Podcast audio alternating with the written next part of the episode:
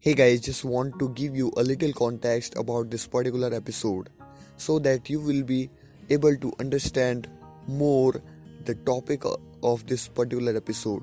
So, in this episode, I'm going to talk about that why you should take financial knowledge or financial education in your 20s. So, we know that in India, many people don't have the most in fact most of the people don't have financial knowledge or financial literacy. And uh, because of that many people lose very much of things. Like uh, they don't know about the investments they don't know about the financial managing finan- how to manage finances and all the things. So in this particular episode i'm going to talk about something talk us something about financial knowledge or financial education so do listen this episode till end right after this quick intro hello podcast family Hope you are doing super duper awesome in your life. This is your host and host Paras Sani welcoming you in the Paras Sani audio show from which you will get the digital information with entertainment and also my practical experiences of life. Hello friends, hope you are having a great time. And today we are going to discuss an important thing which you should have in your 20s but before that, first of all, a very very good morning to you. Because it's 7:37 a.m. right now I am recording this podcast. And I don't know whether you are uh, listening this on in morning, afternoon or in night. Uh, whatever it is. I hope this day will become the bestest day of your life. So now, let's start.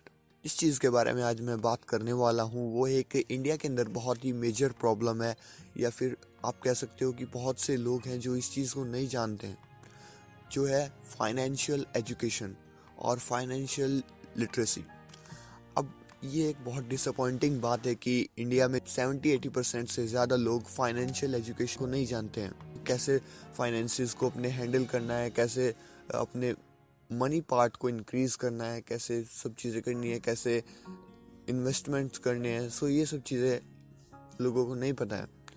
But ये एक बहुत disappointing बात है और उससे भी ज़्यादा disappointing ये है कि हमारे स्कूल्स या कॉलेजेस में ऐसा कुछ भी नहीं सिखाया जाता। हमको एक अलग सोर्स ढूंढना पड़ता है इन सब चीज़ों को, इन सब चीज़ों के बारे में जानने के लिए फाइनेंशियल एजुकेशन के बारे में जानने के लिए। और लोग अगर जानते भी हैं तो उनको बहुत टाइम लग जाता है इन चीज़ों पे ढूँढने के लिए ये सब चीज़ें।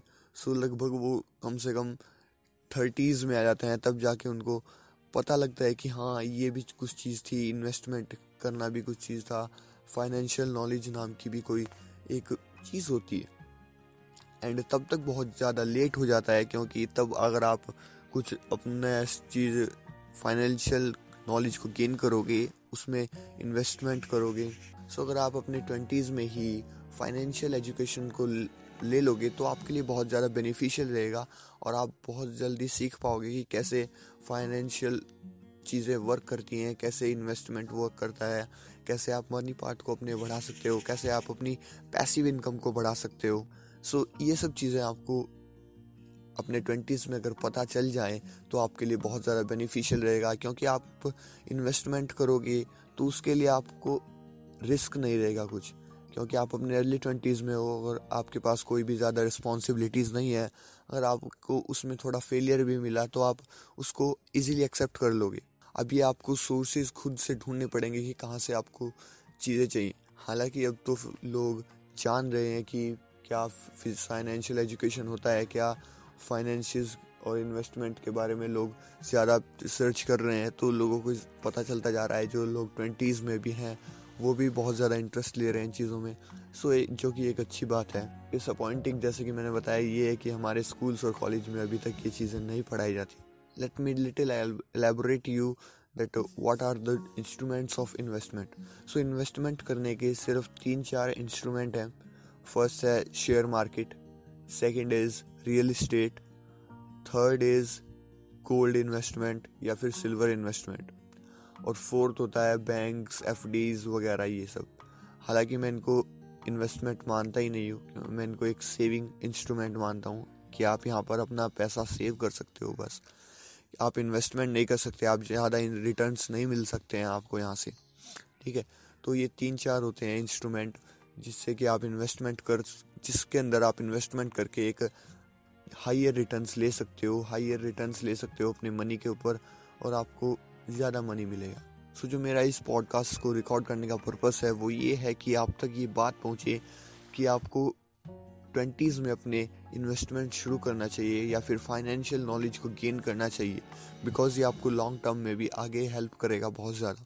और आपको अपने ट्वेंटीज़ में ही क्यों करना चाहिए? क्योंकि आप जो भी चीज़ें सीख रहे हो, उसको इम्प्लीमेंट करोगे तो आपको फेलियर भी बहुत आएँगे।